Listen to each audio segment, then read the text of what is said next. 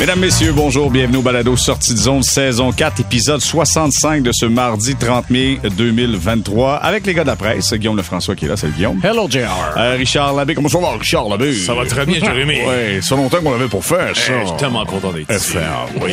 Euh, Antoine Roussel qui est là, salut Antoine. Salut les gars. Euh, Antoine, écoute, euh, une grosse, grosse pensée pour toi. Les Stars de Dallas ont été éliminés euh, face aux Golden Knights de Vegas, malgré le retour du capitaine. Puis je commence immédiatement. Antoine, qu'est-ce qui s'est passé avec tes Stars de Dallas? Ben écoute, euh, ce qui, la force de Vegas leur a fait mal, la vitesse, le- l'exécution.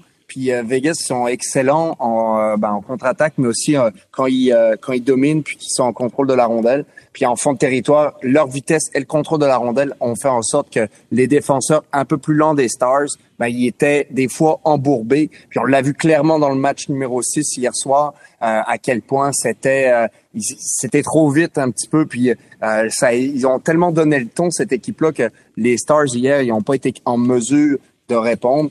Mais euh, ils ont eu un beau parcours, mais c'est sûr que ils ont, ils ont eu deux matchs où ils se sont pas présentés. Puis euh, le match avec l'incident Ben, puis hier soir. Puis dans tout ça, je pense que l'aspect fatigue, puis euh, Pete, euh, Pete DeBoer, on le mentionnait, mais pour de vrai, c'est vraiment ça que je retiens. Puis euh, hier, comme tout le monde, j'espérais un effet Cendrillon, tu sais que euh, que Jamie connaisse tout qu'un match, trois buts, deux passes, quelque chose de même à la Maurice Richard, euh, tu sais, le, le, le genre de performance comme ça. tu sais. Mais forcé d'admettre, puis j'ai déjà vécu quelque chose de même. T'es tellement fatigué, là, ça te draine de l'énergie un événement comme lui a vécu que c'est pas surprenant. Ce qui est arrivé, c'est pas surprenant pour moi parce que euh, t'es pas capable de bien dormir, tu ressasses, t'es, euh, tu, tu penses à comment tu sais, t'en- t'as, t'as tiré un petit peu dans le pied de ton club. Fait que sa performance hier soir, euh, ça, t'es ça, t'es, t'es fatigué, t'es, t'es juste au bout du rouleau. Puis ben écoute, c'est, c'est ça qui est arrivé. OK. Euh, euh, je, vais, je vais te donner un, un autre tour pour essayer de défendre euh, ton ancien capitaine. parce que sincèrement, moi, ça, Non, ça, ben. ça passe pas. Ben, ben, Guillaume, euh, écoute, euh, Antoine nous dit Ben était fatigué. L'équipe semblait fatiguée, mais Ben a mis tout le monde dans le pétrin et a fait en sorte que tout le monde a dû en faire davantage parce que le capitaine n'était pas là avec ce. Bah, ce- Oui, oui. Ah, excuse, excuse. Non, Ben, sais, on, tu vois, on peut pas, on peut pas dire que, tu sais, c'est juste à cause de Jamie, là. Il perdait deux, Non, non. deux games à zéro avant qu'il y ait eu l'incident de Jamie Ben aussi, là. Mais sauf qu'ils ont joué les- leur meilleur match sans lui. C'est Exact. c'est- c'est ça, le moi, la- la- la- pas le problème, mais la réalité, le constat. Puis tu te demandes à quelque part, est-ce qu'il n'a pas ruiné la, la chimie qui s'est installée oui, depuis deux matchs? Pour de vrai? que Je- oui. Parce que, tu sais, souvent, les coachs nous disent quand ça va bien, on touche plus au line-up. Mm. On laisse ça là. Ils viennent d'en gagner deux. Il se sent obligé de toucher au line-up parce que le capitaine revient. Je pense pas qu'il l'aurait laissé un estrades. Mm. Non, non, Non, non, t'as pas le choix, c'est ça. c'est ça. T'as- T'as t'as pas le choix, puis c'est un cas où tu vis ou tu meurs euh, Avec, avec, ouais. avec lui. Euh, c'est ça. Moi, ce qui m'a plus, ce qui m'a le plus troublé, ça a été le fait que, c'est- ben c'est ça. Bon, Ant- Antoine parle de fatigue. C'est, c'est, euh, je, je, je, je te challengerai pas là-dessus parce que t'as joué la game et pas moi. Euh, cela dit, je m'attendais à le voir sortir quand même plus fort que ça parce qu'il en devait une à ses coéquipiers. Euh, oui, ils ont joué leurs deux meilleurs matchs sans lui, mais le match où il s'est fait euh, expulser et, euh, et, et suspendre ensuite, ben, il s'était fait expulser au tout début du match. Donc, tu sais, tu perds la série 2-0 à ce moment-là. Au tout début du match, tu perds ton capitaine qui a été un de tes meilleurs joueurs pendant la saison. Euh, tu sais, je veux dire, c'est sûr que ça explique peut-être aussi pourquoi les, les- les Stars se sont ramassés à ce moment-là 0-3. dans C'est une dans belle auto-jambette que- qu'on s'est fait avec Ben, avec ça. Ouais, là, puis tu sais. tu sais, à quelque part, euh, c'est pas un gars de 21 ans qui vient d'arriver dans la ligue. C'est un vétéran. C'est un gars qui doit absolument comprendre qu'il qu'il doit être meilleur que ça, dans, en particulier dans cette situation. Tu sais, ce geste-là, moi, je le trouve intolérable, peu importe là, que ce soit au mois de, mois de janvier, au mois d'avril, là, maintenant, c'est- c'est- tu, tu peux pas avoir ça. Attends, vois, Antoine va nous dire oui, mais c'est dans le feu de l'action. J'entends ça, Mais Antoine. non, mais, mais, mais, mais les, euh, euh, quand ça sera mon tour, je vais avoir. Ouais, non, mais j'ai hâte de t'entendre défendre ça parce que, comme tant qu'à moi, ça aurait été suspendu aucun 20 sens. matchs, là, comme Dale Hunter avait été suspendu euh, 20 matchs en Ah, 80. mais là, par- c'est- c'était pas si pire qu'Hunter. là. Ouais, en tout cas. Sur Turgeon, tu parles? Ouais. Ouais, non, non, non, non. Je mettrais pas ça au niveau de Dale Hunter non, qui, non, qui, ok. qui étampe. Ok, la réplique Mais, non, mais, non, mais ce que j'allais dire, Non, c'est mais tu sais, que... quel marqueur, tu sais, si on, on fait des comparaisons, est-ce que quel marqueur qui frappe un gars qui s'y attend pas? C'est pas mieux. euh, c'est, c'est pas mieux, là. Donc, euh, tu sais, ça, se compare. Non, non, Antoine, attends, attends, attendez, attendez un instant. là. Là, mais moi, je suis juge, là, je vais te dire quelque chose. OK, McCarr, là, Explique-nous ça, là. Cal McCarr, c'est un petit poulet comparativement à Ben. Il a utilisé son épaule. Oui, la mise en échec était tardive. Ben, c'est un gros poulet. En plus, il a utilisé son bâton. Et en plus, l'excuse, c'est je me suis retenu avec mon bâton et ça a tombé que sa face est en dessous. Et, honnêtement, il n'y a pas, pas grand-chose pour le Ben, défendre, la- Antoine. L'affaire du petit poulet, gros poulet, ça n'a pas rapport. Là. Que tu sois petit ou grand, là, ça change rien. Tu, Ben. tu fais une mise en échec dangereuse ou pas. Là. Mais euh, tu sais, pas pour justifier son geste, puis pas nécessairement pour le défendre, parce que moi non plus, c'est quelque chose que j'aime pas voir. Mais ce qui s'est passé, là, puis j'entendais du monde dire « Ah, mais là, euh, euh, le match vient de commencer, il n'y a rien fait. » Ben, il était juste dans son chemin, il était au mauvais endroit au mauvais moment. Puis c'est l'anémiosité, la minosité, ça commence pas à la minute 1 du match, ça commence les deux matchs avant, ça commence dans ta préparation de série, de quel point tu tu veux rendre ça difficile pour les meilleurs joueurs adverses. Fait que tout ça, c'est dans ta tête, là, en tant que joueur, puis que tu veux rendre l'aspect difficile du match. J'excuse pas son geste, le- je, le redis pour être sûr, mais je l'explique. Donc, il passe dans son champ de vision, euh, puis il tombe dessus. C'est sûr que tu puis tu regardes les autres séries, la manière dont euh, Rako Goudas s'assit sur des adversaires, la manière dont il joue, puis qui est pas pénalisé, ben là, tu t'essaies d'en profiter de la situation. Ben, c'est ça le pire. ouais. Ben, c'est ça, c'est ça, la- qui est arrivé. Ça- Puis ouais. ben, il, y en a trop fait. Et c'est le pire. Le pire, puis là, je, je te crois quand tu dis ça, Antoine, parce que c'est ça le pire là-dedans. C'est que les joueurs pensent qu'ils vont s'en sortir parce qu'en série, ben, le livre des règlements, il est aléatoire. Euh, on l'applique peut-être, peut-être pas. À un moment donné, il y a eu un match, je pense que c'est le match d'avant. Il y a eu une punition dans tout le match. Hmm. Physiquement, c'est impossible. Sais, dans un match de hockey, euh, euh, Dans à moins- les séries, à, à en que plus, à hein. moins que tu sois Ouais. en ringuette. là. Mais si tu joues au hockey contact avec, du- avec des- un, équi- un équipement, c'est impossible que tu aies une punition. Il y en a au moins 8-9. Tu sais, Puis là, si t'es juste, Mm. tu t'appliques les règlements corrects. Si tu les appliques à la lettre, ça serait bien plus. Une punition, ah, ça, ça se peut pas. Donc, les joueurs, à un deviennent conscients de ça. Euh, on sait qu'on peut étirer l'élastique. Tu as parlé de Radko Goudas. Je reviens toujours au match décisif contre les Leafs où il retient clairement le bâton du défenseur parce qu'il sait que c'est à peu près certain qu'il se fera pas pincer. Il se fera pas punir. Fait qu'on va essayer, on va tordre les règlements, puis ça donne un but. On étire, on étire la Ben sauce ouais. un peu. On les essaie gars, les gars le savent. Alors, Mais, c'est vrai, c'est, tu sais, c'est ça, c'est, un petit peu une combinaison de tout ça qui fait en sorte que, ben, t'arrives dans une situation de la sorte. Puis encore une fois, je le dis, t'as- tu peux pas cross-checker quelqu'un dans le visage. Je pense qu'il a vraiment essayé de viser euh, l'épaule, le haut de l'épaule. Des fois, Ouais. ça, tu sais, ça ricoche. Non, non, mais je te le dis parce que. On rit moi, tous en studio présentement, Antoine. Là. Mais euh, je, je me suis fait suspendre deux matchs. J'ai eu le même genre de, de, de, de choses contre Adam McQuaid. Puis j'ai essayé de lui donner, donner un double échec dans le haut du sternum. Mais lui, il était plus grand que moi. En levant ses bras, mais, mais euh, mon, euh, euh, mon bâton, il a ricoché, puis ça a fini dans sa gorge. Ben, c'est sûr que je veux pas faire ça. Ben mais oui, j'étais dans une position agressive, j'étais dans une position pour l'envoyer paître, mais le résultat de l'action, c'était pas ça mon intention. Fait que je pense que Ben, c'était un petit peu ça, mais il reste qu'il faut que tu sois en contrôle de ton bâton, bien évidemment, puis faut que tu sois en- tu restes en contrôle de tes émotions. Puis toutes les équipes qui jouent en séries éliminatoires, faut que tu sois le plus méchant sans te faire pogner. Grosso modo, c'est ça. Comme- Puis, comme à la lutte professionnelle, Charles, un petit bien. ben, un petit peu, un petit peu plus sur la ligne, mais c'est ça finalement. Ouais, par moment, les arbitres ont de l'air comme à la lutte. Des fois, ils regardent ailleurs, puis on sait Ben, pas ce qui hey, se passe. Chris Lee, le match euh, Vegas euh, canadien là, avec euh, Suzuki qui mange le crochet des dents, Ah ouais, puis l'autre qui se retourne ça là, Ah ça c'était WWE. il, il voulait pas, il voulait pas avoir ça. Parlons des Golden Knights de Vegas. Golden Knights de Vegas, honnêtement, j'ai vu quelque chose à 4-0.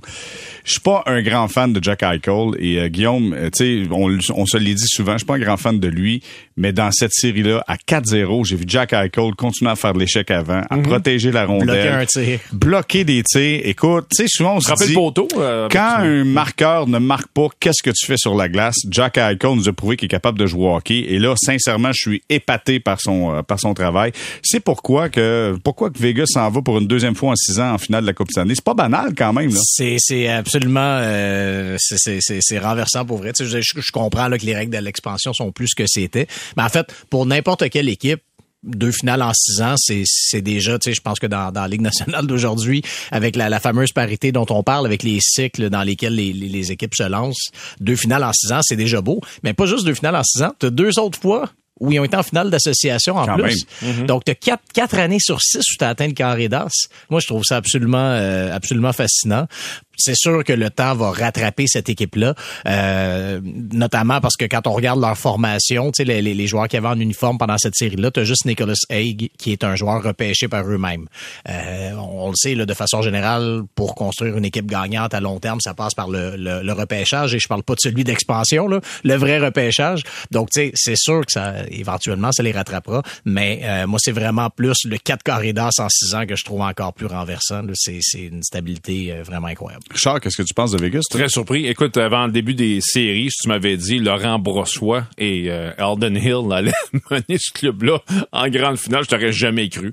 Pour moi, c'était le, c'était la grosse faiblesse des Golden Knights. C'était devant le filet. Et là, sont encore là. Puis non seulement sont encore là, sont à quatre victoires du trophée. Donc, je suis euh, entièrement renversé. Ce que Guillaume dit, c'est vrai aussi. Par contre, une certaine stabilité. Euh, on voit encore des, des, joueurs importants. Je pense qu'il en reste six. Hein? Je me trompe pas, qui était de la finale de, de 2018. 2018. Donc, il y, a, il y, a, quand même un noyau qui est encore là, qui est encore solide. Euh, George Murphy a tellement bien bâti ce club-là. Euh, je sais que les règles l'ont favorisé. Euh, je sais que on s'est arrangé pour que le club soit compétitif assez rapidement en partant mais quand même, il fallait prendre des bonnes décisions. Et c'est exactement ce qu'ils ont fait. Antoine, comment t'expliques le succès de Vegas, toi? Ben, l'avantage qu'on puisse avoir des joueurs qui, euh, qui sont blessés toute l'année, puis qu'ils euh, arrivent en série, puis que ça, premièrement, ils, ça, ils ont pas d'impact sur la masse salariale. Euh, ça, c'est clair. Après ça, ben, l'attrait de la, de la ville, puis l'attrait de, des, pour les joueurs d'aller jouer là, ça, c'est indéniable. Puis euh, le fait qu'on avait des choix au repêchage euh, à ne plus finir, qu'on a donné à cette équipe-là, euh, des choix de première ronde, deuxième ronde, pour prendre des joueurs de leur équipe qu'on voulait plus, puis faire de la place. Puis ben ça, ça leur a donné en fait des munitions pour prendre des chances sur certains joueurs. Tu sais, on, on a signé Pacioretty, euh, puis on est allé le chercher à gros prix.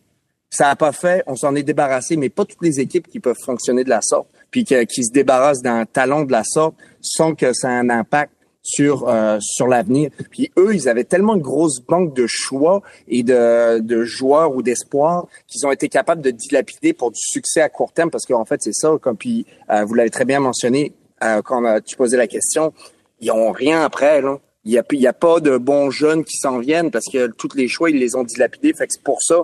Puis même Jack Eichel, c'est un gros pari d'être allé le chercher. Le gars, il venait de subir une opération dans le cou. Euh, ça avait un impact sur sa façon de jouer. Puis euh, il y avait tellement de points d'interrogation. Puis même le Jack Eichel qui a joué cette année, puis le Jack Eichel qu'on voit en ce moment, c'est c'est même pas la même personne non plus. Euh, comme vous, c'est un gars qui est plus engagé dans sa zone, plus engagé défensivement, qui joue sur le le, le 200 euh, pieds de la patinoire. C'est impressionnant. Donc il y a plein de facteurs qui sont qui permettent à cette équipe-là d'avoir pris des chances. Euh, puis c'est pour moi c'est le facteur d'expansion puis le nombre de choix qu'on leur a donné qui était innombrable aussi. Ouais, ils ont su capitaliser au début parce que tu sais, un marché comme Vegas, tu veux que ça fonctionne et c'est ce qui se passe. Tu le mentionnais, euh, Guillaume, quatre fois dans le carré d'as, deux fois en finale de la Coupe Stanley dans les six dernières années. Par contre, finale de la Coupe Stanley, moi je veux savoir, euh, ces deux équipes euh, qui en seront à une première coupe. Il y a un des, un des deux clubs qui va gagner, ça sera une première coupe Stanley pour la franchise. Est-ce qu'on peut dire que c'est la victoire de Gary Bettman et des marchés non traditionnels? Bettman doit se flatter la bedaine en disant, mon Dieu que je suis visionnaire. Ouais, ben oui et non c'est-à-dire que, tu sais, Antoine le, le soulignait dans son explication, euh, ces marchés-là ont un attrait pour les joueurs. Donc, ça, ces équipes-là, c'est sûr qu'elles partent avec un certain avantage côté recrutement, tu sais, que ce soit, ben, pas que ce soit, mais principalement pour des joueurs autonomes ou pour faire une grosse transaction comme, comme celle de Jack Eichel. si les Jets de Winnipeg avaient voulu faire la même transaction, je sais pas si ça aurait été aussi plus de plus de misère. Peut-être peut-être plus compliqué. Donc tu sais, il y, a ça non plus qu'il faut pas oublier, tu sais, puis donc, avant de consacrer la victoire des, des, des, grands marchés non traditionnels, il y a certains modèles de succès. Je pense que Nashville, et Nashville Tampa euh, et les Sharks sont probablement les trois meilleurs modèles de succès. Là, je sais que les Sharks vont moins, bien en ce mm. moment, mais ça, ça a été une, une bonne franchise très, très solide pendant longtemps les Et- et Panthers. Tampa, Tampa et, pardon, Tampa et San Jose, c'est avant Gary Bettman. Le C'est- ça en plus, Ouais. en plus, exact. Mais tu sais, les Panthers de leur côté, euh, va falloir avoir quand même une certaine stabilité, euh, stabilité en termes de, de, de popularité, de- d'engouement, de, de tout ça, parce que euh, avant, avant de dire que c'est un succès, en fait, ils devront faire ce que les Hurricanes ont fait il y a quelques années. Tu sais, les Hurricanes, ça a été, ça, ça, ça, ça- je trouve que ça a été mort pendant, pendant quand même longtemps. Et là, leur, leur récent, tu sais, leur récente série de succès, on dirait que là, ça a permis de bâtir quelque ça, chose d'un peu plus durable. Faut pas l'oublier là. Euh, juste avant que les séries commencent, euh, on était là avec les Canadiens contre les Panthers dans le temps mi euh, quoi mi mars. Euh, paquet de bancs vides là. Ah oui. Il y avait peut-être 12 000 personnes en place. Donc Com- combien de chandails du Canadien beaucoup de tu du? Canadien. Mais c'est ça, moi, faut pas oublier ça, là. Tu sais, oui, le triomphe de Gary Bettman, oui, le pari de Gary Bettman, parce que c'est vrai que par la suite, tu sais, Guillaume m'a parlé de Nashville, mais ben, Gary Bettman, effectivement, avait une vision euh, qui a marché des fois, euh, des fois qui marche toujours pas. Je pense euh, du côté de l'Arizona, on a beaucoup de misère. Mais euh, c'est un certain pari parce que lui pensait euh, que ça allait ouvrir la porte à des revenus additionnels. Et ça, c'est pas faux. Je pense que la Ligue nationale de hockey a connu une croissance certainement grâce à ces revenus additionnels-là qui sont venus des marchés non traditionnels. Mais faut pas oublier quand même, ça, ça demeure un peu, un peu fragile dans le sens où ce sont des marchés qui sont tous les marchés le sont, mais ceux-là particulièrement intimement liés à la victoire. À Sunrise, à Raleigh, euh, sais, c'est beaucoup d'endroits où si tu perds, non seulement est-ce que tu, deviens, tu n'es plus pertinent, mais en plus souvent tu tombes dans l'indifférence. Et ça prend, la victoire pour ramener les gens. Puis à Sunrise, c'est ça. Parce que Sunrise, pendant des années, c'était archi vide. Là, ça va être plein pendant la finale. Bravo. Tout le monde est content. Tout le monde aime ça, appuyer un club champion, ou à peu près. Ou un club qui gagne.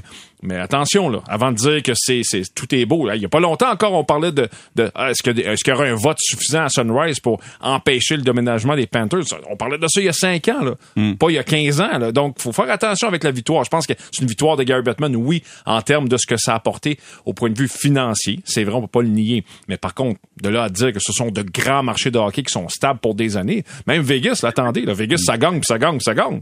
Quand ça va perdre, puis ça va se noyer à travers le baseball majeur qui, qui s'en les- là-bas. quand les autres sports vont La. NFL qui est là, euh, attendez une minute, là. Là, ça, c'est facile, là, quand tu gagnes tout le temps, de remplir ta a mis, place. on là. a mis des Mais à Vegas, c'est différent un petit peu. Ils sont quand même dans une situation où euh, c'est quand même une ville euh, vraiment attractive où, euh, euh, mettons, euh, imaginez-vous avec vos conjointes euh, dire hey, on va-tu voir le Canadien à, à Vegas euh, ce week-end? Ou euh, pendant, tu sais, ils, ils ont cet avantage-là, Vegas, que n'importe quel autre marché n'a pas. Tu sais, avoir du tourisme euh, sportif de cette façon-là, euh, c'est pas tous les marchés qui, qui peuvent l'avoir. Mais Vegas, ça va, je suis convaincu que ça va fonctionner même quand ils seront un petit peu moins bons. Ah Ouais, ils ont mis des bases solides. Les assises, pour moi, des Golden Knights, c'est très, très solide maintenant. C'est à savoir comment est-ce qu'on va faire pour assurer la pérennité de la franchise. Mais clairement, quand tu commences de même, écoute, le mot se passe et ça demeure quand même un spectacle. Là-bas, il y a un show qui se fait. Mais euh, au fil des années, ça va être un gros défi. Ouais, puis ils ont quand même une certaine présence Ouais, ouais. aussi à Vegas. Ouais. Je veux dire, en, termes d'image, c'est sûr que ça, faudra voir justement à mesure que les sports professionnels vont débarquer là. Mais moi, pour, pour avoir passé la, la- la- toute la finale d'association Canadien-Vegas là-bas euh, en, en 2021, euh, ça m'avait frappé là, tu sais, que, que les, les- il était quand même très présent dans, le- dans le paysage. Il y avait des, des euh, ce qu'on appelle des watch parties, là, donc des, des, des séances Des, de, de- des fêtes de visionnement. des fêtes de visionnement. des- de- donc, quand, quand, quand les, les matchs étaient à Montréal, ben, on organisait dans différents bars, des bars d'hôtel, entre autres, des, des événements comme ça pour les partisans. Donc, tu sais, il y, a des efforts qui sont là. là. Contrairement aux Hurricanes qui doivent absolument gagner pour avoir du succès, et Richard voulait vraiment qu'ils gagnent, il avait prédit que les Hurricanes, ça gagner. J'aimerais bien que tu parles de mon autre prédiction. en combien t'avais dit que les Hurricanes, ça peut gagner? Je m'en souviens plus, mais j'ai dit En Golden. Knights en 6 par Je pense contre. que t'avais dit Hurricanes en 6 aussi. Parlons pas de ça. Ça s'annule. Parlons ça de l'autre. s'annule. OK, on va faire une courte pause pour retour. Justement, on va poursuivre là-dedans. On va se faire nos prédictions pour la finale de la Coupe Stanley. Restez là.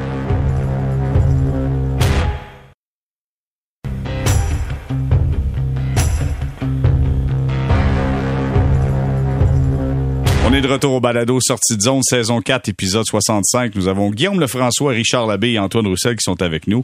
Messieurs, on va faire nos prédictions dans quelques instants pour la finale de la Coupe Stanley. Mais juste avant, il y a un constat qu'on doit faire avec ces deux formations qui iront en finale de la Coupe Stanley. Chaque club au début de cette saison-ci, a congédié son entraîneur, amené un nouveau coach.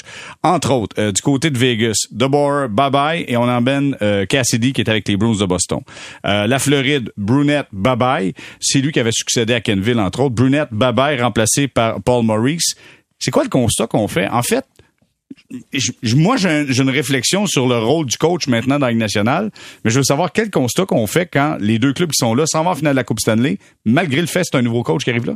Ben, ben je, pense que c'est quand même une, une, une, époque particulière. La, la, LNH, depuis peut-être deux ans, il y a quand même eu aussi beaucoup de roulements des entraîneurs de, de, de renom. Là. Autant ceux qui ont perdu leur travail que, que, que, que ceux qui en ont qui, ont retrouvé un emploi. Donc, tu sais, il y a ça aussi qu'il faut quand même pas oublier. Euh, tu sais, je veux dire, que, que des entraîneurs de la trempe de Paul Maurice et Bruce Cassidy, justement, se retrouvent sans emploi en même temps, euh, tu sais, dans un même été. C'est sûr que ça, ça, ça va mener à un certain, un certain mouvement. Et des coachs de cette réputation-là vont pas non plus euh, aller dans un club comme les Coyotes ou le Canadien qui est vraiment en train de repartir la machine. Là. Ça reste que c'est des coachs établis qui ont connu un certain succès, qui ont, qui ont euh, Cassidy qui, qui, a gagné un Jack Adams il y a, deux ans. Donc c'est sûr que ces coachs-là vont aussi choisir leur destination, choisir une équipe qui est à maturité. Donc je dis oui, ils ont, ils ont, tout à fait un rôle, mais il y a un contexte particulier quand même derrière ça avec avec tout le, le, le jeu de chaise musicale qu'il y a eu dans la Ligue nationale depuis euh, dans les depuis un an ou deux. Ben, c'est justement j'ai l'impression que les coach maintenant, c'est une saveur quasi éphémère. Ça dure un an ou deux. Puis il faut que ça marche là. Puis quand t'arrives, si on va te chercher un cours d'expérience, parce qu'il faut que tu gagnes là, parce que ça se peut que ça dure pas longtemps. Ouais. Puis c'est plus, je pense que c'est plus comme avant où euh, t'avais une équipe. Ben, puis avant, tu sais, il y a pas si longtemps, mais tu sais, il y a été un temps où l'équipe avait l'identité du coach clairement. Tu sais, Mike Keenan par exemple, c'était mm. ça. Tu sais, ces équipes, c'était des équipes à la Mike Keenan tu savais qui t'allais affronter quand Mike Kinnan était derrière le bas. Maintenant, je pense que c'est beaucoup moins ça parce que le roulement des joueurs, aussi on parle du roulement des coachs, mais le roulement des joueurs est tel que un coach a rarement le temps de s'asseoir puis, d'imposer une, identité à un club parce que les joueurs partent, reviennent, partent, reviennent. Et lui, même s'en va dans deux ans, trois ans. Alors, on a moins ça. Alors, je pense que maintenant, tu vas avoir un, effet, peut-être comme les joueurs, en fait, où on parle de, de, de, roulement chez les joueurs. Je pense que tu, on s'en va vers ça aussi chez, les, mm. chez les coachs présentement. À part John Cooper, là. Euh, qui est là depuis euh, au-delà de cinq ans. Là? Ouais, ben, t'as Mike Sullivan. Ouais. Mike Sullivan, Jared Bednar. Ouais, ouais c'est vrai, ouais, C'est ça. Puis après ça, là, t'arrives à Bray d'Amour depuis cinq ans, puis là, ça, ça, ça, ça, devient plus récent. Juste des ajouts, là. On dit que Andrew Burnett, euh, lui qui était assistant coach du côté des Devils New Jersey, irait du côté de Nashville. Donc, ça serait terminé pour John Hines. Et du côté de Washington, c'est Spencer Carberry, celui qui était assistant avec les Leafs de Toronto, qui a déjà été entraîneur-chef des Bears de Hershey, qui était le club école des Capitals de Washington, donc qui irait avec les Capitals de Washington. Ça, c'est les deux derniers en liste quand on parle de roulement. Là. Ça, c'est... la chaise musicale. Ça commence. Là. Il reste encore des places. Là. Columbus, Rangers, est-ce que j'en oublie un autre? Columbus, Rangers, des places de disponibles. Là, Attends, les, Rangers n'ont pas encore engagé Patrick Roy? Ou... Ben il y a un gars qui est encore à Coupe Memorial. Okay, okay. Mais hey, Antoine, t'as été dans les vestiaires de la Ligue nationale de hockey. La rotation des entraîneurs, est-ce que tu as connu ça? Qu'est-ce que ça a comme impact dans un vestiaire quand le coach change rapidement? Ben, c'est que ça, t'as toujours trois gagnants, trois perdants dans ton ou euh, quatre, quatre à peu près. Des joueurs qui vont se faire plus utiliser, puis des joueurs que le coach précédent aimait plus, puis qui vont se faire moins utiliser. Donc, ça a quand même un impact à l'interne sur l'utilisation des joueurs, puis euh, sur aussi ta, ben, éventuellement ta carrière aussi. Donc, euh, quand il y a un nouveau coach, tu repars à zéro, mais organise-toi pour être pour être du bon côté des trois gars, parce que sans ça, ben tu vas tu peux trouver le temps long. Ça a un impact indéniable, c'est clair. Bon, ben, allons-y avec les prédictions. J'espère que vous êtes prêts. Sortez votre boule de cristal. Ça commencera samedi à 20h euh, du côté de Vegas, alors que les Panthers de la Floride seront en visite pour le match numéro un de cette finale de la Coupe Stanley. Je commence avec Guillaume Lefrançois, roulement de tambour. Guillaume Lefrançois, qui remportera la Coupe Stanley et en combien de matchs, s'il vous plaît? Euh, en raison de la force des adversaires qu'ils ont battus, les Panthers de la Floride, à mon avis, euh, qui ont quand même qui ont quand même sorti de grosses pointures dans ces séries-là. Donc, les Panthers en 6. OK, Panthers en 6 contre les Golden Knights de Vegas. Personne n'a réussi encore à résoudre Matthew Kachuk et euh, je pense pas que c'est Vegas qui va. Et le Bob va poursuivre son bon travail, le Bob? Le Bob, oui, ben entre, entre le Bob et Aiden Hill, euh, je vais je vais je vais gager sur le Bob. OK, parfait. Richard Labbé? Ouais, euh, j'aime pas être j'aime pas être en accord avec personne euh, dans la vie en général, mais là je vais être obligé d'être en accord avec Guillaume. et en le fait, gars nous dit non, le gars nous dit je n'aime pas être en accord avec les gens. c'est pour ça que j'ai j'ai dit ben en général, j'ai dit ça à cause de ça. mais mais bref, parce que depuis le début des séries, je, je, ne favorise jamais les Panthers, donc je suis 0 en 3 à cause d'eux autres. Je suis un peu tanné, fait que je vais être obligé de m'arranger derrière eux. Mais euh, on a parlé de fatigue tout à l'heure. Eux autres là sont les pieds sur le pouf depuis une semaine et demie. Ils regardent ça aller. Euh, je pense que le premier match risque, risque d'être un peu difficile, va y avoir un peu de rouille. Mais après ça, eux autres, là, euh, je pense que l'aspect repos va jouer largement. Et c'est pour ça que je favorise les Panthers. Je vais même y aller en 5, moi. Oh. Ah, mon ouais. Dieu. Ouais.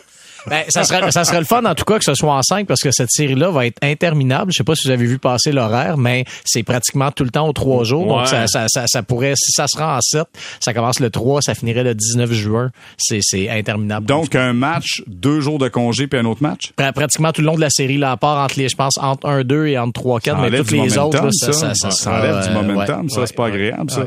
Antoine, avant d'entendre ta prédiction, euh, justement, avec un calendrier comme ça, il me semble que ça, ça enlève de l'émotion, ça enlève, euh, tu sais, du, de la capacité de te rattraper si tu connais un mauvais match, de, te rattraper rapidement. Ben, c'est clair, puis tu le ressasses pendant quelques jours. On parlait de ça tout à l'heure. Le fait de pas pouvoir euh, jouer rapidement, c'est euh, ça peut être tannant parce que même si tu tu gagnes un match, tu veux tu peux être trop en émotion, puis après ça, tu t'es jamais capable de redescendre. Je pense que c'est t'es t'es ailleurs finalement. Puis pour moi là, c'est c'est ça le danger. Mais même en tant que partisan, je trouve que c'est trop long. Tu sais, quand t'arrives au mois de juin, pour moi, il faut que ça finisse. là. La, la finale, si ça s'en va en 7 puis ça se joue seulement un match en trois jours, ça peut prendre quasiment trois semaines. C'est quasi, c'est, c'est beaucoup trop long. Je comprends pourquoi on le fait pour les joueurs, pour qu'on se repose, mais euh, c'est, euh, c'est pas, c'est pas idéal à ce niveau-là. Ouais, puis il faudrait, faudrait que la, la NBA finisse après. Et là, comme c'est parti, la NBA va finir avant. Ouais, là, j'ai les matchs devant moi, là. Donc, samedi, vous avez lundi, après, vous avez mercredi, samedi, jeudi, vendredi. Tu vois, il y a un jeudi, vendredi, là, qui est proche et un, un lundi parce qu'on va terminer aux alentours du 19 juin. Ben, Mais- en, en gros, c'est seulement donc entre les matchs 1-2, t'as une journée, entre les matchs 3-4, t'as une journée, mais à, à chaque fois qu'ils changent de ville, dans le fond, ben là, t'as deux journées. Donc c'est là que ça ça Ça Ça tu s'étire. OK. euh, Antoine, ta prédiction pour la finale de la Coupe Stanley? La Floride en 6. Floride en 6. Antoine a compris à, à l'autre tour d'avant. il a dit, pour la Floride. Je dois absolument prendre pour la Floride parce que t'avais pas pris pour les Panthers un moment donné, puis là, t'es dit, hum, ce club-là, il a de l'air- a de l'air sérieux, là. Ouais, Ils me font mal paraître, ça fait deux fois. C'est moins Donc, pire que moi. euh, je- Ouais, exact. Euh, fait que je vais prendre pour eux. OK, je vais avec la Floride aussi. Je vais y aller. euh, Oh. je pense- ça va être long en 7. Oh. Et euh, je l'ai dit, euh, Matthew Kachuk va gagner le Connie Smythe selon moi. Ce gars-là est dans une classe à part présentement. C'est Il entre est- lui et le gardien de but, mais. Ouais, Le, le, le- euh, Antoine, le Bob, euh, Bobrovski, est-ce que tu penses qu'il va rester, va demeurer ce qui ce qu'il a été au courant des derniers matchs? Ben, je vois pas pourquoi ça changerait, à moins que quelque chose à l'interne s'est euh, s'est passé, mais je vois pas pourquoi ça, ça se modifierait. Euh, c'est un gars que, qui, plus il y a d'énergie, meilleur il joue. Donc plus de repos égale plus d'énergie selon moi. Donc euh, euh, c'est clair qu'on va avoir un gars euh, avec euh, euh, qui va qui va regarder, qui va se déplacer vraiment avec aisance, puis qui va être en mesure de, de trouver la rondelle. Donc c'est clair que je suis même pas inquiet à ce niveau-là, au niveau de son énergie. Donc euh, pour moi, Bobrovski va faire encore une fois la différence. OK, c'est à surveiller. Si les Panthers de la Floride remportent la Coupe Stanley comme nous l'avons prévu, parce que nous sommes des devins, et assurément, si on se trompe, on en parlera C'est plus. c'est rare qu'il y ait une unanimité. C'est rare quand Comme même. ça, là. Moi, moi j'aime Ouais. ça m'entendre avec les gens, puis il n'y a pas de trouble avec ça. Toi, non, là, mais, mais ce, que, ce que je veux dire, c'est que si les Panthers gagnent, si le Heat de Miami gagne également dans la NBA, écoute, euh, la, Floride sera en liesse, mesdames vrai. et messieurs. C'est vrai. Ça sera assez exceptionnel. Bon.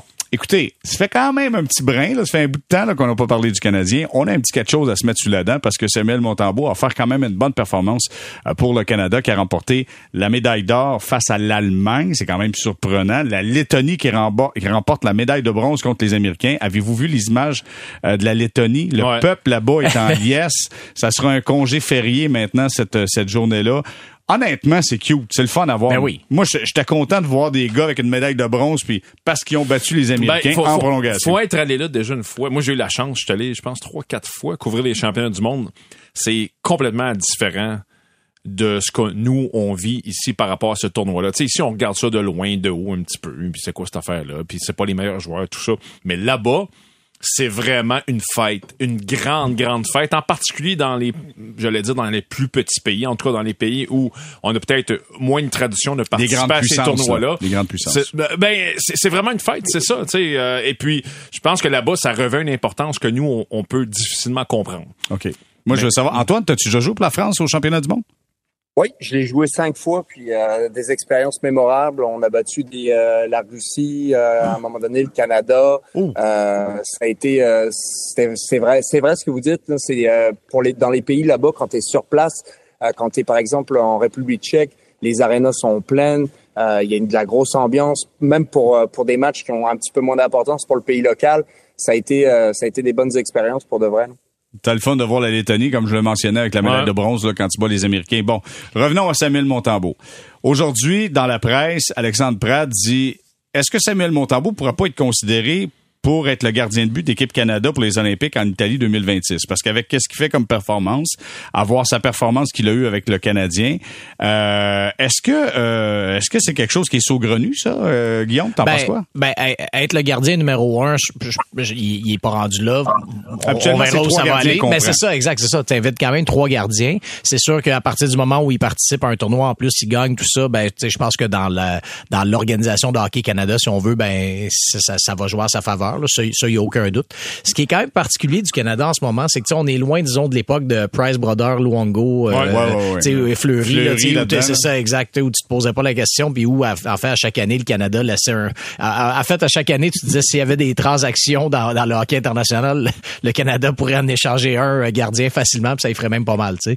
Euh, donc, on est vraiment pas là. Je pense que tout est... La, la, situation est très fluide en ce moment. C'est Montembeau et Devon Levi qui étaient là, c'est ça? Exact, exact, comme, comme un et deux. Euh, donc, tu sais, faut vraiment tout est tout est très incertain, mais je, pense que la, situation va se fixer dans les prochaines années. Cela dit, si euh, on, le sait, Carter Hart faisait partie de l'équipe du euh, de, d'équipe Canada de 2018, donc à cause de ça, ne pouvait pas participer au tournoi. Il ne, visiblement ne pourra pas participer à aucun événement tant que les résultats de l'enquête ne seront pas euh, connus. Alors voyons voir, mais tu sais, si disons que si, si Carter Hart ressort de cette histoire-là et peut toujours jouer pour l'équipe Canada, c'est sûr que je pense que c'est lui qui a peut-être le plus grand potentiel là, dans tout dans, tous ces gardiens-là. c'est un, un gars qui a souvent joué pour le Canada aussi. Mm-hmm. Donc, tu sais, sur papier, trois ans d'avance, euh, beaucoup de choses peuvent changer, mais je il, me semble être probablement le, celui qui est dans le meilleur ouais, Je pense que Hart, et puis d'ailleurs, Hart était en coulisses, euh, on le voyait déjà comme le prochain Carey Price dans, dans l'organigramme d'Hockey Canada. Ça a changé un peu. Ben, il n'y a pas eu probablement les ben, performances. Ben, euh, Ça a changé, mais oublie pas que Carey Price, au même âge, a également traversé une passe difficile. C'est ça, c'est ça. Donc moi, comme Guillaume, et c'est très tôt par contre pour se prononcer là-dessus. Il peut tellement arriver des affaires. Sauf que tu sais, les noms que Guillaume prononçait,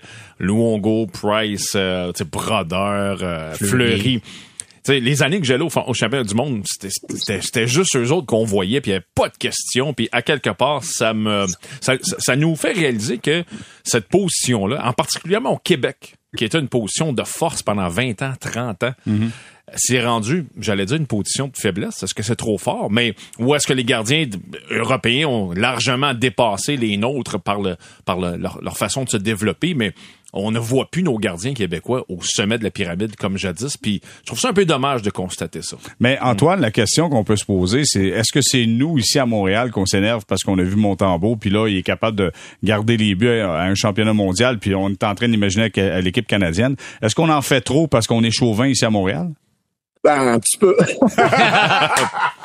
mais oui, euh, c'est sûr que il euh, y a rien de mal à faire des projections, mais c'est vrai que c'est loin. Dans trois ans, il y a énormément de choses qui peuvent se passer. Euh, prends juste l'alignement du Canadien, par exemple. Tu commences l'année, puis tu regardes l'alignement à la fin de l'année, puis c'est pas du tout la même équipe. Donc, euh, il y a beaucoup de choses euh, qui changent. Il y a beaucoup de, euh, d'impondérables qui peuvent arriver. Donc, c'est, euh, c'est clair que c'est un gros facteur à jouer. Mais moi, j'aime son développement. Je trouve qu'encore jouer à cette date-ci de l'année, c'est exceptionnel alors qu'il y a beaucoup de personnes qui sont en vacances en ce moment. Ça va faire un mois et demi. Toi, tu joues encore du hockey, du hockey important. Tu travailles fort. Euh, tu euh, augmentes tes situations de, euh, de, de jeu en, en, facteur stress avec des matchs où il faut que tu gagnes. Puis ça, c'est ça s'achète pas de l'expérience comme ça. Il faut que tu fasses tes répétitions. Puis ben là, lui, il les a fait. Euh, c'est euh, ça s'en va dans la bonne direction, c'est encourageant, c'est vraiment excitant. Si je suis le partisan du Canadien, je regarde ça me crime, euh, on a quelque chose de, bon avec ce gars-là. On continue à, le développer, on continue à investir en lui, on continue à lui donner des départs euh, plus constants peut-être l'année prochaine. Puis après ça, ben, laissons-nous surprendre. Mais il s'en va dans la bonne direction. De là à dire que ce soit euh, un des trois gardiens de la- de l'équipe canadienne, euh, c- Parce- je suis pas encore, je suis pas encore rendu là. Parce qu'en premier, il faut que ce soit le numéro un du Canadien. Avant même qu'on parle de ça, là, il faut que ce soit le numéro un du Canadien. Et aura-t-il l'occasion de, de le devenir? Parce que on semble voir vraiment y aller avec un système d'alternance. sais. Même, même l'an passé, je trouvais qu'il était clairement dans ma tête à moi le numéro un, mais quand on avait peux l'occasion, on revenait Tu peux avec quand ça. même être numéro un. euh, sans, genre, on peut juste regarder les, le- les gardiens qui jouent encore en ce moment. La majorité des gardiens, ils n'ont pas joué euh, 60 matchs. Mais à vrai dire, tous les gardiens qui, euh, qui ont joué, il y en avait un seul, c'était Ottinger. Puis euh, ils ont, il a lui aussi à manquer de euh, d'essence à la fin.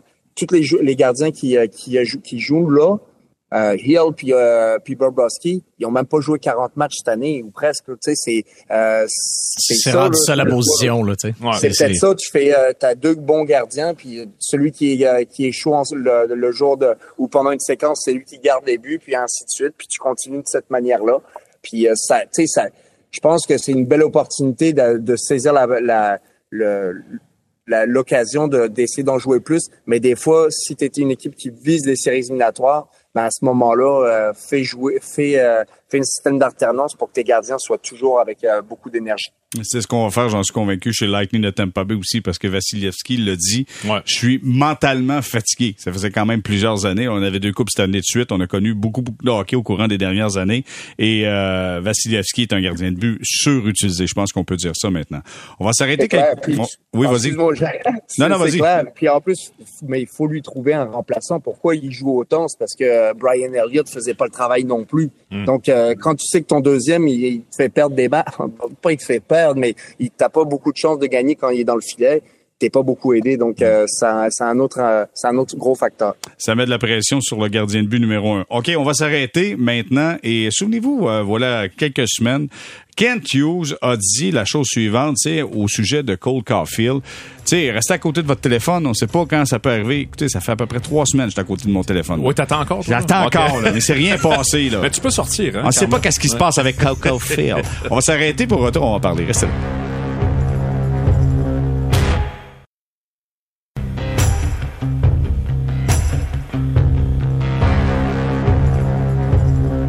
De retour au balado Sortie de zone, saison 4, épisode 65. Guillaume Lefrançois, Richard Labbé et Antoine Roussel.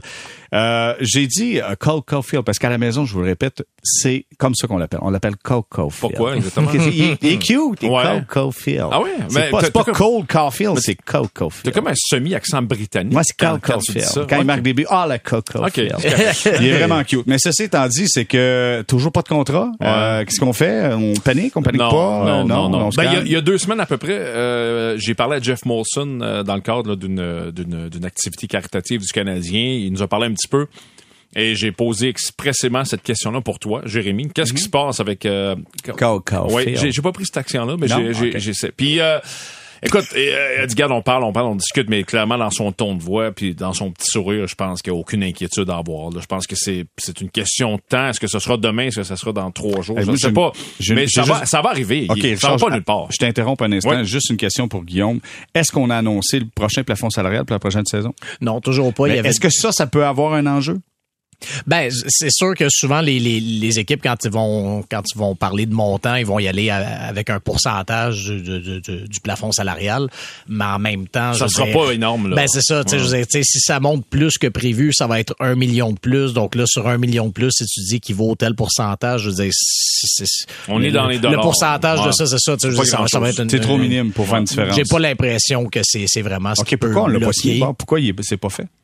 Ça, regardez, c'est une euh, c'est c'est une très bonne question de- à laquelle on aimerait tous euh, connaître la, la, la réponse. C'est sûr aussi que tu sais euh, des, des cas comme ça, t'attends aussi de voir le marché, t'attends de voir où le marché va. Tu sais, est-ce que est-ce qu'on attend de voir d'autres joueurs autonomes qui sont au même euh, au même point de leur carrière que Caulfield, t'attends de voir qu'est-ce qui qu'est-ce qu'ils vont aller Ben, chercher? de, de que, manière générale, euh, c'est pas une- c'est pas une règle, mais on, on je sais que Gary Bettman a déjà fait savoir au club de, de, de, de ménager les, les, grosses nouvelles pendant que les réflecteurs devraient être sur les clubs qui sont en finale.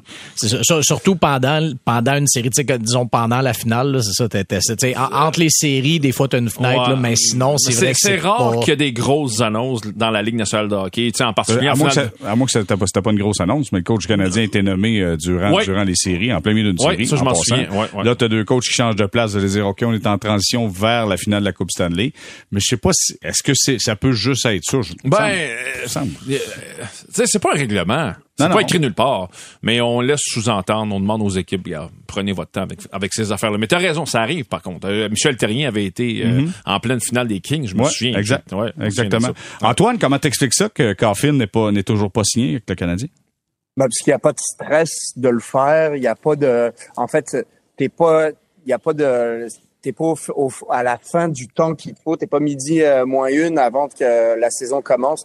Donc euh, pour moi c'est un des facteurs, c'est que y a rien de stressant et que ça se règle vite. Euh, je pense que les parties veulent veulent obtenir ça. Puis peut-être l'avantage que Cole Caulfield a de pas signer rapidement, c'est peut-être qu'on attend une offre agressive dans son cas d'une autre équipe. Donc c'est possible.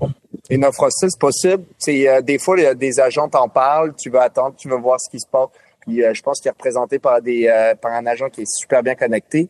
Donc c'est c'est possible. pas de Brisson. Ouais, c'est pas de On va le préciser pour ceux qui pour ceux qui pour ceux qui le savent OK, pas. fait qu'Antoine, toi ton point, tu dis peut-être que c'est une stratégie de Pat Brisson pour arriver et mettre son joueur en une position qui peut recevoir une offre hostile d'une autre formation, c'est bien ça?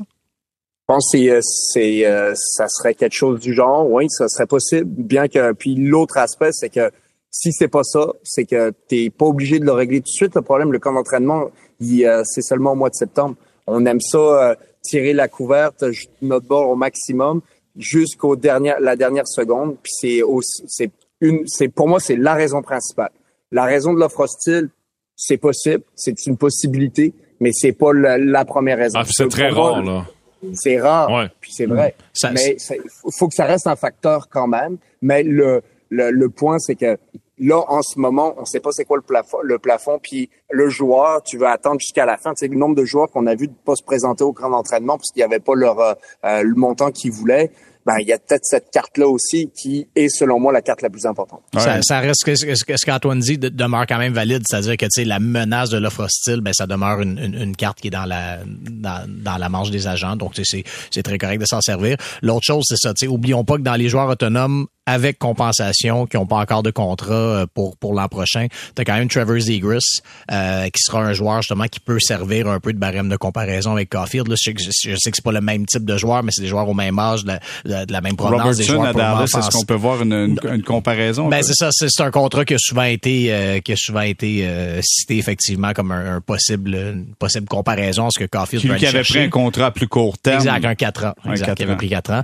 Mais c'est ça. Bref, tout ça pour dire que Caulfield n'est pas le seul joueur autonome avec compensation sans contrat en ce moment. Donc, oui, Zegris, Alexis Lafrenière, qui en a pas non, pas non plus de contrat pour euh, pour l'an prochain, qui est autonome euh, avec compensation. Donc, il y, en a ailleurs euh, dans, la dans la ligue aussi. Puis là, mets Shane Pinto à Ottawa, qui est quand même un joueur important pour l'avenir. Donc, des joueurs comme ça qui viennent de terminer leur contrat d'entrée, qui n'ont pas encore leur prochain contrat, il y en a également ailleurs dans la ligue. OK, tour de table rapide avant de faire notre petit jeu. Je vais vous placer dans la peau de Kent Hughes.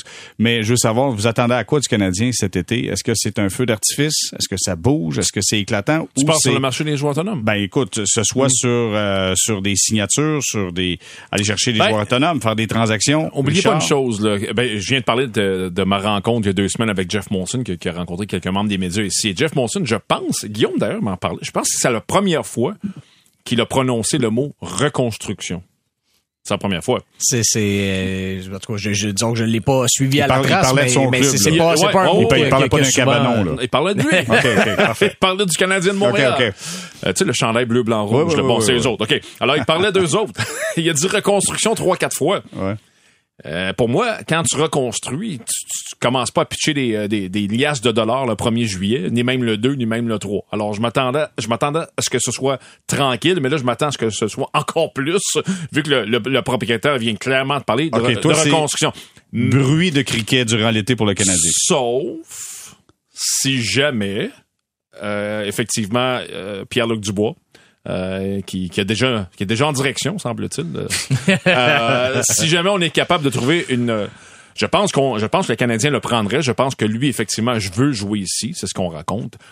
Si ça ne coûte pas la lune ça pourrait être quelque chose. OK. Bon. Donc, euh, bruit, bruit de criquet pour Richard, à moins que Pierre-Luc Dubois arrive. Tu vois, c'est habile de se laisser C'est quand même, ouais, c'est quand même très, habile, très habile. Guillaume? Ben, si on se fie à l'été dernier, parce que c'est seulement le, le, deuxième été, dans le fond, de Kent Hughes et, et Jeff Gorton, euh, on a vu qu'ils ont priorisé, pour leurs gros ajouts, ils ont priorisé les joueurs autonomes avec compensation, c'est-à-dire Kirby Duck qui arrivait euh, dans un dans un nœud avec les Blackhawks, et on, donc on a ciblé ça, on a été là. Euh, J'ai l'impression que c'est peut-être plus par là que ça pourrait passer pour le pour le Canadien. Euh, L'autre chose qu'il faut pas oublier aussi, c'est que tu sais, tu parles de reconstruction euh, en défense, par exemple. Je veux dire, euh, si tu veux vraiment, si tu veux une vraie reconstruction, si tu veux laisser de la place à tes jeunes, tout ça, sachant que tu as déjà Matheson, Savard comme comme vétéran, je sais pas si tu vas vraiment t'avancer en allant chercher un vétéran défenseur sur le sur le marché. Tu sais, si c'est ça, si tu veux laisser de la place au, au et au Goulet et au Jordan Harris et tout ça pour euh, pour se développer. Donc ça, c'est l'autre facteur dont, faut tenir compte. Donc c'est pour ça, moi, je m'attends plus à le voir se tourner euh, pour un coup d'éclat vers des joueurs autonomes avec compensation. Pierre-Luc Dubois en est un d'ailleurs. Euh, donc, tu sais, c'est peut-être plus ce, type de, de, de, de transaction-là qu'il faudra voir. Donc, c'est un feu d'artifice, un gros feu d'artifice de la ben, Saint-Jean ou un petit que tu as fait dans ta cour? Ben non, ben en fait, ça peut être un feu d'artifice, mais ça sera juste pas le 1er juillet avec les, avec les joueurs autonomes. Ça va être un feu d'artifice de, de 3 juillet. OK, mais ça peut être au repêchage. Exact. Ben, c'est ça, exact. Puis moi, personnellement, je trouve que la période du repêchage est rendue plus euh, fertile. Hein? C'est fertile, exact. C'est plus là que l'action. Kirby euh, Duck, c'était pas. C'était repêchage. ça, Avec Romanov, transaction, ça, c'est là. Devant les, devant les à Montréal, en plus. C'était spectaculaire. Antoine, tu t'attends à quoi comme été du Canadien? Je m'attends à un été euh, passablement tranquille. Je m'attends pas à ce qu'on fasse des gros, des gros, des gros mouvements. Peut-être un rachat. une ou deux signatures, mais pas forcément des joueurs les plus convoités puis euh, qu'on s'enligne vers une saison un petit peu comme on l'a connu, puis que puis que ça je sais pas si on est si on va faire l'échange Pierre-Luc Dubois tout de suite. Je sais pas si euh, c'est sur la table maintenant tout de suite euh, puis qu'il faut le faire. Euh, j'ai l'impression qu'une autre année où on développe nos jeunes puis euh, mais j'ai, j'ai pas l'impression qu'on est prêt à appuyer sur l'accélérateur. On n'a pas les coffres assez remplis pour pouvoir euh, choisir puis engager des joueurs autonomes euh, qui, qui, vont qui vont prendre des, des places pendant longtemps. j'ai envie de voir le Canadien donner des places, ben pas donner, mais les faire gagner aux jeunes joueurs pour que eux se développent et qu'ils deviennent ces joueurs-là. Donc, je m'attends à ça. Donc, pas un gros été au niveau grosse signature. Mais euh, on garde quand même un petit œil sur, le, sur Pierre-Luc Dubois repêchage. Sinon, euh, ça va être... Euh, ben, en tout cas, je j'ai pas de boule de cristal comme vous autres, mais je m'attends plus à ça. Bon, ben Antoine, tu viens complètement d'anéantir notre dernier jeu de dans, la peau de Kent Hughes et d'aller voir les joueurs autonomes. Mais malgré tout, on va tenter l'expérience. Allez-y, forcez-vous un petit brin. Je mets dans la peau de Kent Hughes, puis il y a des joueurs autonomes qui seront disponibles au 1er juillet. Vous avez des gars comme O'Reilly, Bunting, Killorn, euh, Dumba, vous avez Klinberg, vous avez Taves, vous avez le gars qui fait des crêpes avec les autres joueurs, Radko Goudas. Euh, des crêpes étant qui s'étend sur les autres pour les, les aplatir. Oui, on avait compris. Ouais. Donc, je voulais juste le préciser, question que les gens comprennent. Richard, tu es Kent Hughes et euh, tu sais quoi? Y a-t-il des gars, y a-t-il des gars qui t'allument là-dedans? J'ai pas le droit de répondre rien.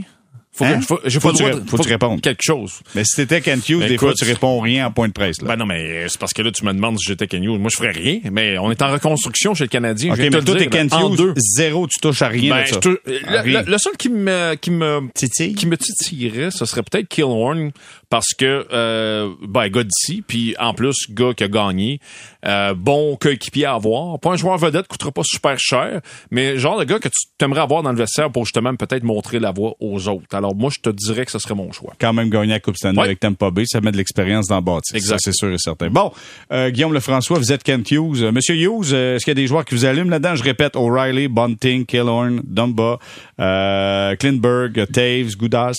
Ben, moi, personnellement, ça serait tout dépendant du prix, bien sûr, mais je, trouve que Ryan O'Reilly a, quand même quelque chose. C'est, c'est sûr que c'est plus le joueur de 2019 qui avait gagné le Conn tout ça.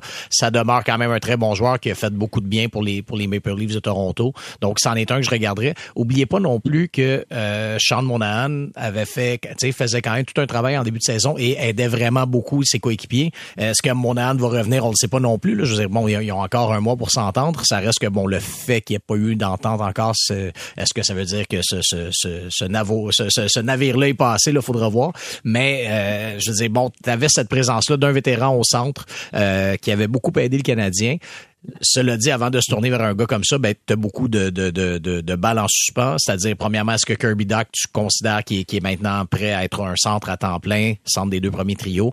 Il a montré de très, très belles choses euh, avant, avant de se blesser là, en, en milieu de saison. Donc, ça, c'est une chose. Et l'autre L'autre cas est bien sûr Pierre-Luc Dubois, dont les oreilles vont sciller aujourd'hui parce que ça fait quelques fois qu'on prononce son nom. Pas juste aujourd'hui. Ah non, ça fait quelques mois qu'on prononce son nom. Antoine, est-ce qu'il y a des joueurs que t'allumes là-dedans? Je les répète encore une fois. O'Reilly, Bunting, Killorn, euh, Dumba, Klinberg, Taves, Goudas. Ben, ils m'allument tous, mais euh, euh, je pense que c'est un peu de qu'est-ce que tu peux te permettre, puis dans quelle direction va ton équipe. C'est une équipe qui, euh, qui est sur le port de, sur le point de gagner et qui veut vraiment aller chercher ben, pas de la profondeur, mais un, un joueur qui peut faire vraiment cette différence-là. Je pense que tu fonces, t'es rendu là, mais c'est pas la situation du Canadien, c'est pas la situation de où tu veux amputer ton futur puis prendre une décision que tu vas peut-être regretter je pense, comme je disais, il y a des, oui, il y a beaucoup de joueurs qui peuvent être intéressants, euh, mais c'est pas nécessairement euh, vers vers eux que tu veux aller tu tu veux euh, tu vas aller chercher puis tu veux leur donner le gros le gros butin. Tu sais je pense que on était mieux de développer à l'interne tes joueurs puis d'essayer de, de, développer trois lignes à l'attaque qui sont offensives puis qui qui amènent de l'intensité qui amènent de la créativité comme on, on peut voir avec Dak. C'est va chercher un, un, joueur de centre un peu plus offensif pour ton troisième trio. Là, je dis rien, là, mais euh, c'est plus euh, dans le sens euh, est-ce qu'il pourrait avoir une transaction avec Winnipeg? Mais ça, ça pourrait être intéressant. Puis, mais sinon, pour de vrai, je toucherais pas à ça. Peut-être le seul truc qui pourrait m'allumer un petit peu, c'est à quel, comment tu pourrais améliorer ton avantage numérique d'une manière certaine. Est-ce qu'un gars comme John Klingberg, qui est droitier, qui pourrait amener cet aspect-là puis qui coûte pas trop cher, peut-être. Mais, euh, encore une encore une fois, c'est le seul point que parce qu'on t'as pas de carrière en ce moment, tu sais, c'est tu regardes ça, il y a pas de gars que tu dis ah oui, c'est sûr, c'est ça, tu sais, ben Matheson a très bien fini la saison, je m'excuse. Mais est-ce que tu sais, est-ce qu'il va laisser reprendre ou est-ce qu'il l'a laissé? Je le sais pas, tu sais. Mm. Mais, mais, mais, mais, Antoine, quand tu parlais de Winnipeg, t'avais-tu un joueur en particulier? je pense qu'il parlait d'Adam Lowry. Ah oui, Adam Lowry. Ah, oui, définitivement. C'est vrai que ça pourrait être un très bon pick aussi. mais je pense que c'est un gars qui sera en demande. Mais je veux savoir, Antoine, euh, euh Guillaume et, euh, et, Richard, je suis convaincu, euh, ont pensé à, à Killorn. Toi, Killorn, tu vois pas le fit avec le Canadien? Ben oui, il y a un fit. Mais comme je te dis, tu sais, ce qui est un fit, oui, mais est-ce que toi, tu veux venir? Tu sais, je me demande s'il y a si Killorn voudrait vraiment venir dans une situation comme le, euh, avec le Canadien, est-ce qu'un gars comme Killorn serait capable de rester où est-ce qu'il est, finir, sa carrière où est-ce qu'il l'a commencé, puis d'avoir du, euh, euh, du succès pour, probablement un petit peu moins cher? Tu sais, des fois, c'est des, des facteurs que tu dois prendre en considération doivent commencer à être serrés un peu Tampa Bay, il me semble, si on veut ah euh, renouveler euh, Faut, faut que tu enlèves du monde. non, non, c'est ça, exact. Il va falloir que ça bouge un petit peu. Peut-être que lui va vouloir rester avec le Lightning, mais ça veut pas dire que le Lightning aura la, la, place disponible pour euh, pour l'accueillir. Bon, ben voilà, écoutez, euh, si moi je suis dans la peau de Kent Hughes, euh, j'ai trois joueurs autonomes que je veux resigner absolument pour l'année prochaine. Je dis bien trois.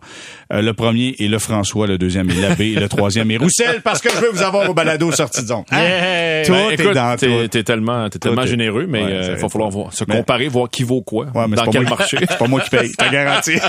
hey, messieurs, Guillaume Lefrançois, toujours un plaisir. Merci d'avoir été avec nous. Merci, Richard, Richard Labbé, merci d'avoir été là, Richard. C'est un plaisir. OK, beat party. Antoine Roussel, belle fun. Merci, Antoine. Ben, un peu, euh, belle fun, les gars. Mais, euh, je, je, rétracte mon affaire de John Klingberg. Non, ça fonctionne pas. Je, je regardais ça, puis je repensais à ça. Puis c'est vraiment, est-ce que euh, euh, Michael Matheson ne pourrait pas repartir d'où est-ce que c'est? Ça serait vraiment pour un, gros point d'interrogation que la manière dont il a fini, pour moi, ça va repartir. Tu sais, je, repensais à ça en le disant, ça, ça, ça a sorti bizarre. puis ça fonctionnait pas. Mais euh, Bon, ça, non, ça- fonctionnait très bien. OK, fait que tu dis, que Ma- Ma- tu dis que Matheson va recommencer où il est fini, c'est ça? Ben, je pense que oui, tu sais, pour de vrai, pourquoi pas, là. Puis, euh, tu sais, t'as aimé, on a aimé ce qu'on a vu. Il est arrivé blessé cette année. T'as pas besoin de rentrer à un autre gars comme Klingberg. Je retire ce que je dis. Ça, c'est, euh, Ah, c'est rare qu'on voit ça. Hein. Cette, C'est offre- cette offre-là est retirée. C'est fait officiel. Merci. Exact. Hey, ça me rappelle, je voulais exact. changer ma prédiction dans l'association de l'Est. Oh, que c'est trop tard. C'est trop tard? Je Celle veux du pas le premier- faire dès que c'est passé. Là, si je vous l'avais dit la semaine prochaine, là, vous me l'auriez mis sur le blé, mais là, J'aimerais- j'ai préféré corriger le tir pendant qu'il était encore dans les airs. Hey, J'aimerais retirer ma prédiction du premier tour. Antoine, merci d'avoir été là. Merci les gars, ça fut euh, un plaisir encore une fois et tout le monde, on se donne rendez-vous mardi prochain.